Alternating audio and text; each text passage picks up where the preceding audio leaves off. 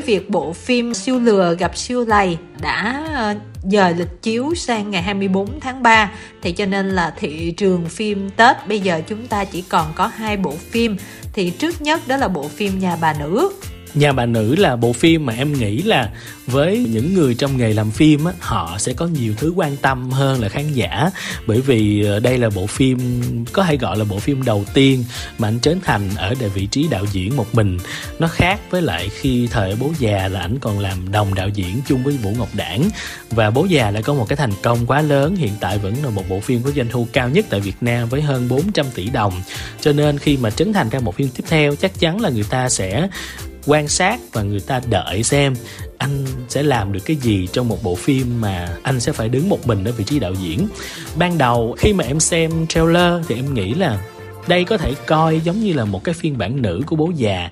Nhưng mà sau khi xem chính thức bộ phim ở cái suất premiere dành cho báo chí thì em phải thật sự là em rất là nể anh Thành. Bởi vì ảnh là một diễn viên có thể gọi là tay ngang vì ảnh xuất phát là mc anh làm diễn viên tay ngang và bây giờ anh cũng làm đạo diễn tay ngang. Nhưng mà những gì ảnh làm ra trên màn hình mà khán giả coi được thì đó là một bộ phim thật sự chất lượng mà nó không chỉ chất lượng trong một khía cạnh nào đó như là câu chuyện hay diễn xuất hay là kiểm soát khả năng diễn xuất mà nó còn chất lượng trong rất nhiều khâu của một bộ phim. Ví dụ như là uh, hình ảnh rồi uh, cách dựng phim tiết tấu âm nhạc concept. Nói chung là những cái thứ mà cần có để làm nên bộ phim hay thì nhà bà nữ đều có. Và nếu mà xét về khả năng làm đạo diễn không thôi, thì em thấy là anh thành thực sự là đã có thể xem mình như một đạo diễn thực thụ. Bởi vì chất lượng của nhà bà nữ đó với em là nó tốt hơn bố già. Còn về phần câu chuyện thì nó sẽ không có nhiều nhân vật như là bố già, nhưng mà bù lại thì cái phổ nội dung của nhà bà nữ nó lại rộng hơn bố già rất nhiều. Nó không chỉ là câu chuyện gia đình đơn thuần như là bố già là giữa mâu thuẫn giữa cha và con, thì bà nữ cũng là mẹ và con, nhưng mà cái nội dung chính của nhà bà nữ nó rộng hơn khi nó nói về những cái mâu thuẫn thế hệ, những cái sai lầm trong việc giáo dục con cái mà nó có thể lặp lại trong tương lai, tạo thành một cái chuỗi dây chuyền, là một cái việc mà em nghĩ đây là một cái vấn đề mà rất nhiều gia đình người Việt Nam Nam, nói riêng và người Á Đông nói chung gặp phải. Và bộ phim làm rất tốt cái điều này, không chỉ qua câu chuyện mà qua cách triển khai kịch bản, từ những câu chuyện nhỏ trong gia đình của bà nữ mà nó sâu chuỗi lại với nhau để tạo thành một cái câu chuyện lớn, một cái bức tranh lớn để khi mà xem hết phim thì người ta thấy rất rõ chủ đề của bộ phim đang nói đến. Đó là một cái chủ đề mà như em đã nói là nó rất là phổ quát với người Việt Nam. Và chính cái việc này mà em càng thấy là nể anh Trấn Thành. Bởi vì em biết là bộ phim này được thực hiện sau khi mà anh Thành tạm ngưng cái việc thực hiện bộ phim Mai. Tức là bộ phim này được đưa vào sản xuất rất là gấp, chỉ trong khoảng hơn nửa năm thôi.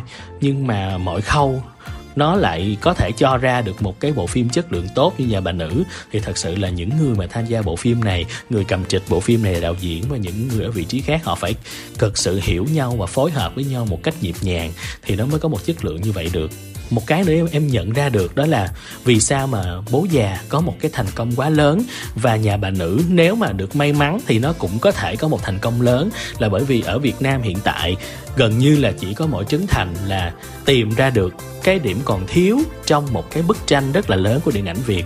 Đó là một cái dòng phim khai thác những cái tâm lý và những cái mâu thuẫn trong một gia đình. Nghe thì nó đơn giản nhưng trong cái dòng phim đó thì nó có rất nhiều thứ để chúng ta làm. Và ở Trung Quốc đã thể hiện cái việc này qua những bộ phim mà thành công, được doanh thu rất là lớn của họ đều là những bộ phim như thế này. Và gần đây nhất là có bộ phim Xin chào Lý Hoán Anh. Thì em nghĩ là nó có rất nhiều nét tương đồng giữa nhà bà nữ với Xin chào Lý Hoán Anh. Không phải tương đồng về nội dung, mà là những cái tương đồng mà ví dụ như cả hai bộ phim đều có tên riêng của một người trong đó. Và hai bộ phim đều là những cái mối quan hệ giữa mẹ và con. Và hai bộ phim đều là có đạo diễn và diễn viên là cùng một người, và đều là bộ phim mà họ, đầu tiên họ đứng ra làm với vai trò là đạo diễn. Thì xin chào Lý Hoàng Anh đã lập một cái kỷ lục doanh thu rất là lớn ở Trung Quốc. Thì em mong là nhà bà nữ, có thể là nó sẽ rất khó để vượt qua được bố già. Nhưng nếu mà nó thật sự đến được với mọi người, nó tạo ra một cái doanh thu lớn, thì đây là một cái niềm vui không chỉ cho những người làm nghề, mà với những người làm rạp bởi vì trong năm vừa rồi thì chúng ta đã thấy được một cái sự đi xuống của doanh thu. Nó dẫn đến cái hiện tượng là loạn thị trường, rất là nhiều bộ phim tệ ra mắt. Và niềm tin của khán giả dành cho phim Việt bây giờ là âm điểm. Nhà bà nữ đối với em đó là một phim rất hay rồi, nhưng nó phải đến được với người xem người xem phải chịu đi xem nó. Thì chúng ta mới thấy được cái thành công. Nếu không nữa thì đây sẽ là một cái sự rất là ổn cho bản thân bộ phim nhiều người vẫn đánh giá nhà bà nữ, chính là bố già phiên bản nữ thì kim thanh thấy thì nó cũng không sai, cũng là về đề tài gia đình. Nó cũng là những cái gốc về phía cha mẹ con cái. Ở bố già thì bố và quắn còn ở nhà bà nữ thì bà nữ và con gái của mình. Kim thanh nghĩ là nó cũng sẽ có một xíu tranh cãi nhỏ, bởi vì so với bố già thì bộ phim này tiết chế khá nhiều và những người mà xem phim theo cái kiểu mà đô thị một chút xíu, hoặc là đi xem phim rạp nhiều á, thì họ sẽ thích. Tại vì có những cái nó không có quá ồn ào, không có quá mà drama, quá đẩy lên một cái mức gì mà nó liên tục hay là quá nhiều vấn đề như là bố già thì nhà bà nữ nó tiết chế hơn cái phần đó, cho nên là những người theo cái gu đó sẽ thấy là cái bộ phim nó hay hơn. Nhưng mà ngược lại, ai mà thích xem drama rồi cao trào rồi ồn ào rồi cái này cái kia nhiều á, thì sẽ thích bố già hơn. Nói chung là tùy cái góc nhìn của từng người, nhưng mà chúng ta không thể phủ nhận rằng đây là một cái bộ phim rất là tốt. Thì ờ, kim thanh ờ, có nói với thành là thật ra ở cái phần đầu, kim thanh không có cảm nhận được cái chemistry giữa song luân và uyển ân. Cảm thấy là hai bạn thiếu cái sự kết nối để dẫn tới một cái tình cảm yêu đương nhưng mà sau khi trò chuyện thì mình cũng biết là trấn thành rất là mong muốn cái bộ phim được tiếp cận nhiều người. Cho nên là có nhiều yếu tố không có kết nối ờ, đậm đà để ờ, ví dụ như phim C13 chẳng hạn, nhưng mà cuối cùng thì phim vẫn bị C16 thôi thì công sức hơi bị phí một chút xíu. Cái thứ hai thì dù sao Kim Thanh vẫn không thích cái kết lắm không phải là cái kết nó diễn ra chiều hướng đó Kim Thanh không thích, mà tại vì cách thể hiện của nó khi mà voice up khá nhiều, gọi là giáo điều thì nó hơi quá, nhưng mà nó cũng theo cái chiều hướng đó quá. Kim Thanh nghĩ là có nhiều cái mình cũng không nên nói ra đó thọ mình để cho mọi người tự hiểu thì nó sẽ ra cái chất điện ảnh hơn. Nhưng mà có thể đối với đại đa số công chúng thì họ sẽ thích vậy hơn chăng? Mình cũng không rành là gu của mọi người như thế nào. Em không có xem cái việc mà có một người nói nói nói nói về những cái thông điệp của phim đó là điện ảnh hay không, mà là người ta thể hiện cái đó như thế nào thôi. Thì em hiểu là bộ phim này họ đã cố tình cài cắm là cái nhân vật này đang thuật lại câu chuyện của mình. Từ đầu đã có những cái câu đó, chẳng qua là ở cái cuối cái cảm giác là họ nói quá nhiều những cái câu mà khán giả dư sức hiểu được thì mình cảm giác là không cần thiết. Đúng thì rồi. em bổ sung thêm ý của chị là có một điều em hơi tiếc cho bộ phim nữa đó là bộ phim chọn cái hình tượng là gia đình bán bánh canh cua. Nhưng mà em thấy là trong phim thì cái cách khai thác cái hình tượng này nó không có. Tức là ngoại trừ cái việc những người phụ nữ trong gia đình này ngang như cua thì em cần một cái gì đó nó đào sâu hơn về nghề bán canh cua và nó link cái nghề đó với lại câu chuyện trong phim thì nó sẽ hoàn hảo hơn. Còn như hiện tại thì có thể thay bằng bất cứ một cái nghề buôn bán nào khác cũng được. Thật ra nếu mà mổ xẻ thì phim nó cũng sẽ có nhiều điểm được và nhiều điểm chưa được lắm. Nhưng mà ở một cái góc độ tổng thể thì mình phải thừa nhận là cái bộ phim nó tốt đúng không? Đúng rồi. Với em là trong đây là bộ phim hay nhất ờ, tết năm nay và phim hạn chế, các khán giả dưới 16 tuổi. Tiếp tục chúng ta sẽ đến với bộ phim Chị Chị, Em Em phần thứ hai. Chị Chị, Em Em là bộ phim mà trước khi xem phim, em trông đợi nhất bởi vì ờ, em cũng đã nói nhiều lần rồi thì bộ phim này nó có một concept thứ nhất là dựa trên cái tứ của chị chim em phần 1 đó là câu chuyện xoay quanh hai người phụ nữ mà giữa họ sẽ có rất là nhiều drama từ tình cảm thân thiết cho đến những sự tranh giành những đấu đá những phản bội thì đây vốn là cái dòng phim mà em rất là thích xem.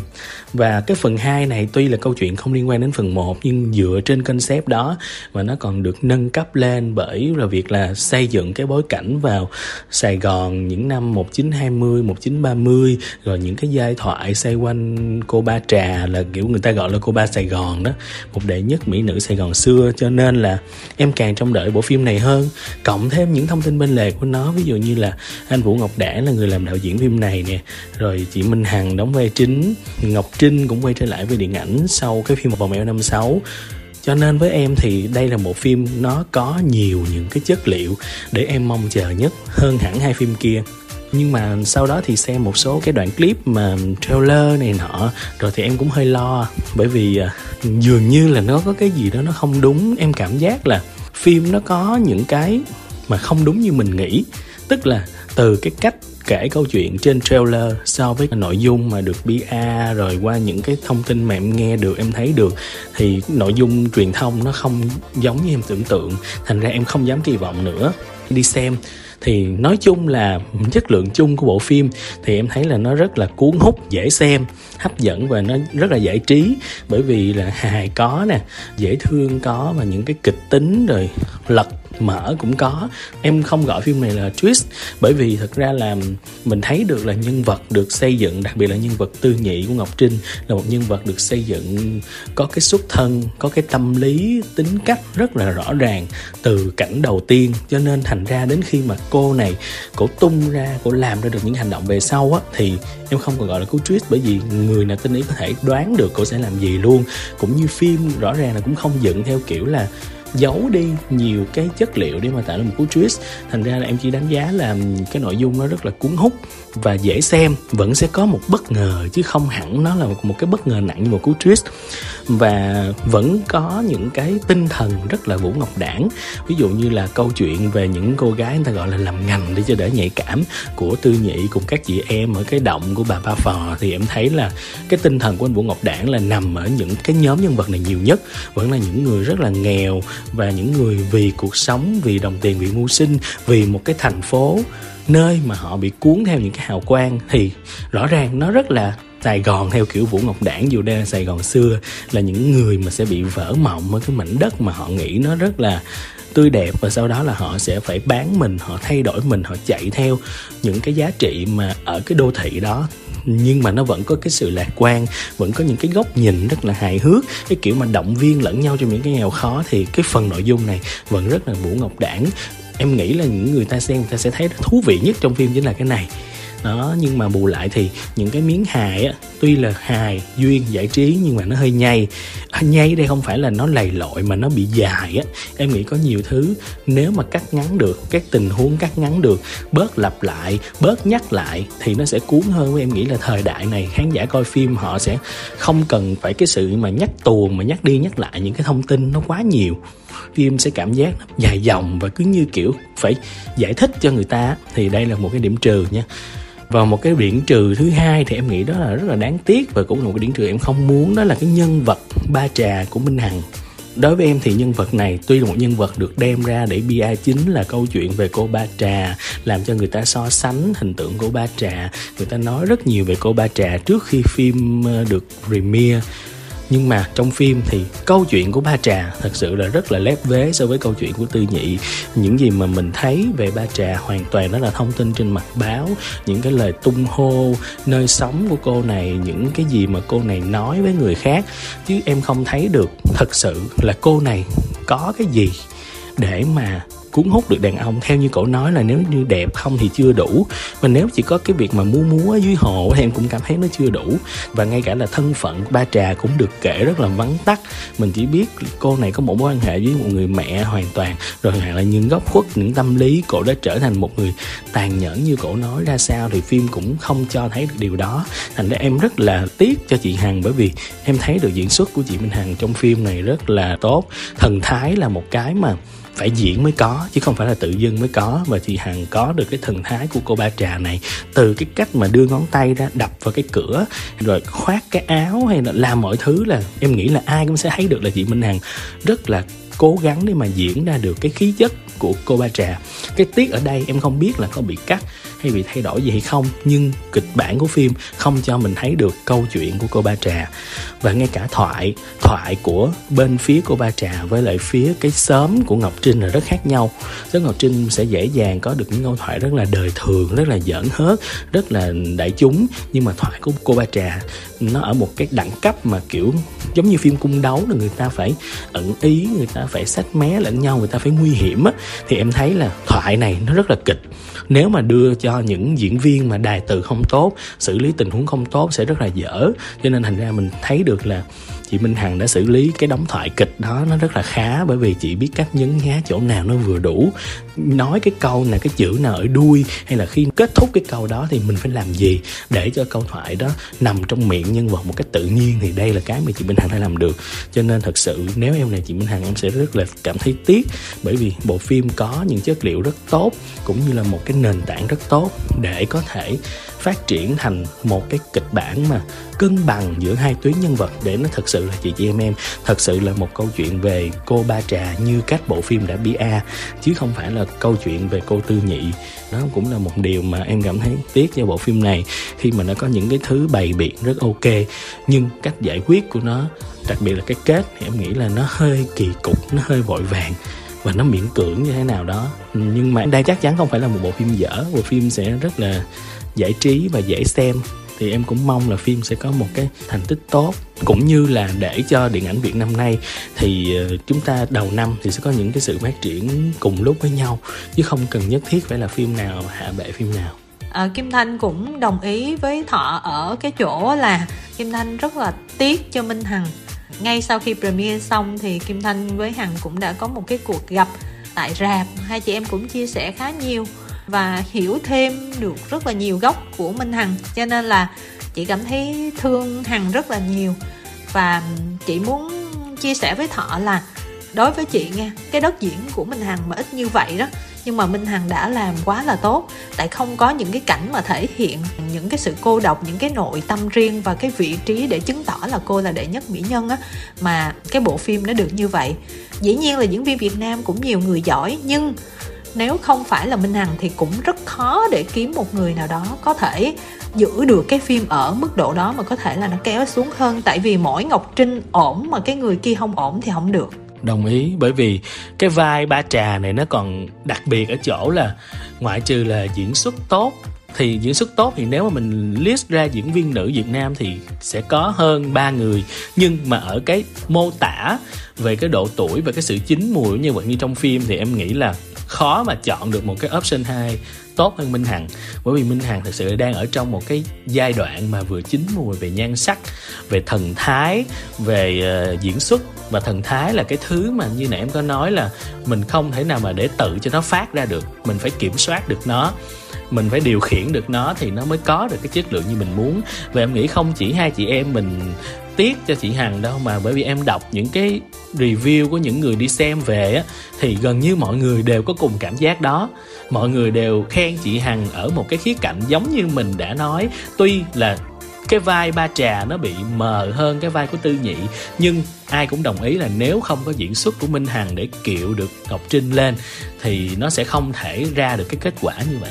Vâng và bộ phim Chị Chị Em Em phần thứ hai thì hạn chế các khán giả dưới 18 tuổi. Và tiếp tục thì chúng tôi xin được đề cập đến bộ phim Phi vụ toàn sao. Thì phi vụ toàn sao là một bộ phim mới nhất của đạo diễn Guy Ritchie. Thì Guy Ritchie là một đạo diễn em rất thích bởi vì um, em đã xem khá nhiều phim của anh và những cái phim này đều hợp gu của em.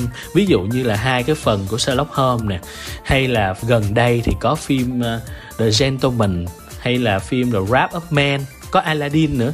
Phong cách phim của Guy Ritchie đó là thường các nhân vật sẽ nói rất nhiều và thể hiện được những cái cảm xúc của mình qua những cái phi vụ hay là những cái thử thách nào đó một cách nó hài hước mà nó tinh tế. Và đặc biệt là phim của Guy thì rất là thời trang, âm nhạc, những cái thứ đó nó sẽ rất là tốt. Thành ra khi mà phi vụ toàn sao thời chiếu tết này thì em cũng khá là mong đợi. Em đã đi xem premiere và em cũng thích Jason Statham. Thì Jason Statham, cái phim gần nhất mà anh đóng là cũng của Guy Ritchie đó là phim The Wrap Up Man nói chung là phim này có nhiều diễn viên đã từng đóng phim của Guy Ritchie rồi. Cho nên là khi nhìn những cái loạt diễn viên đó thì em nghĩ là ai thích phim của Guy Ritchie thì sẽ rất là thích. Mà cá nhân em thì thấy bộ phim này nó có những cái điểm trùng lập với những cái thủ pháp mà Guy Ritchie đã làm trong các phim trước của mình.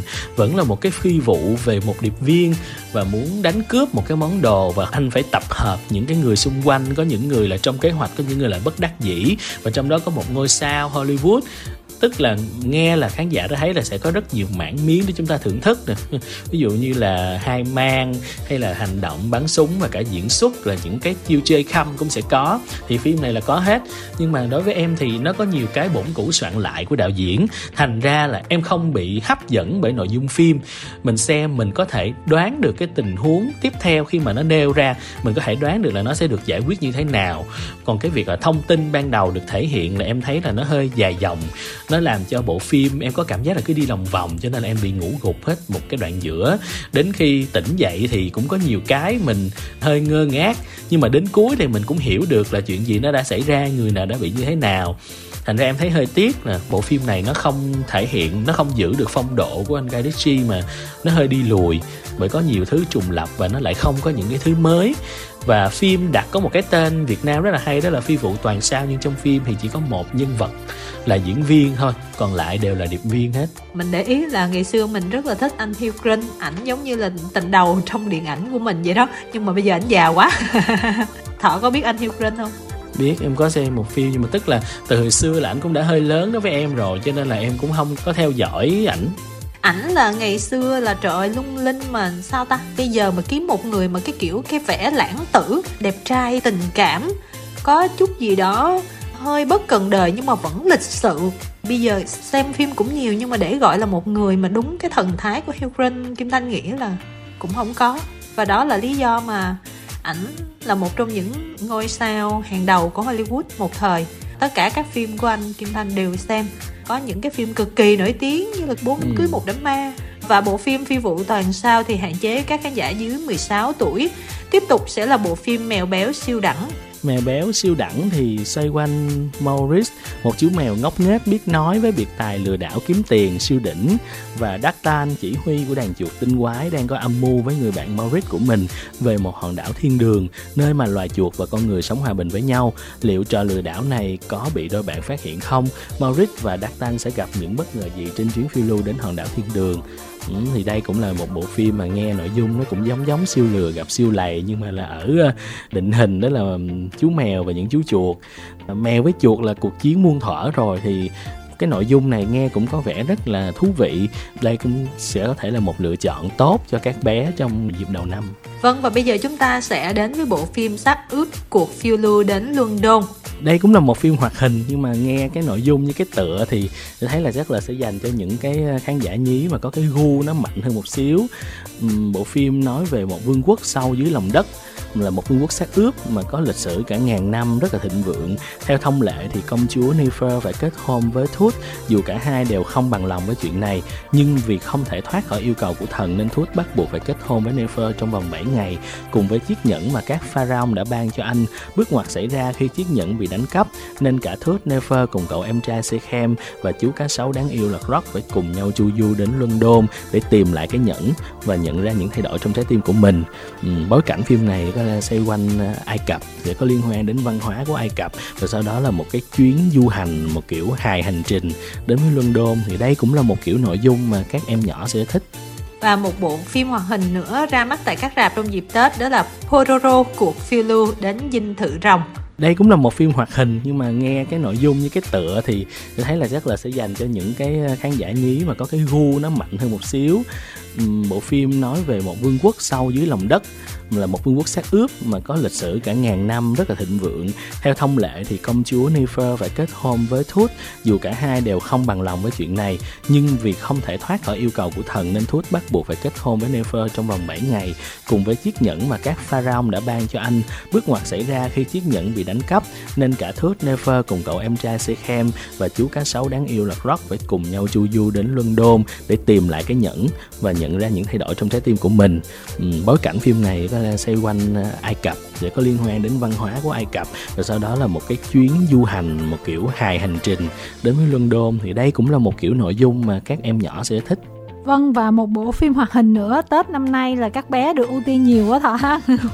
Pororo cuộc phiêu lưu đến dinh thự rồng thì đây là một phim hoạt hình, gọi là một cái thương hiệu phim hoạt hình đến từ Hàn Quốc với cái chú chim cánh cụt mà có thể là dù bạn không biết là ai nhưng bạn đã từng thấy cái chú chim cánh cụt này ở đâu đó, đặc biệt là trong các cửa hàng tiện lợi. Thì chú chim cánh cụt Ororo sẽ ờ, có một chuyến phiêu lưu mới. Và lần này là cuộc phiêu lưu đến dinh thự rồng. Tên phù thủy xấu xa Gat thì đang tìm cách đánh khắp trái tim rồng là một viên ngọc được phong ấn bằng sức mạnh to lớn của vua rồng nhỏ Arthur. Trong khi đó thì Krom người đã vô tình hấp thụ sức mạnh của trái tim rồng biến thành một rồng khổng lồ và khiến cho Bororo và những người bạn gặp nguy hiểm.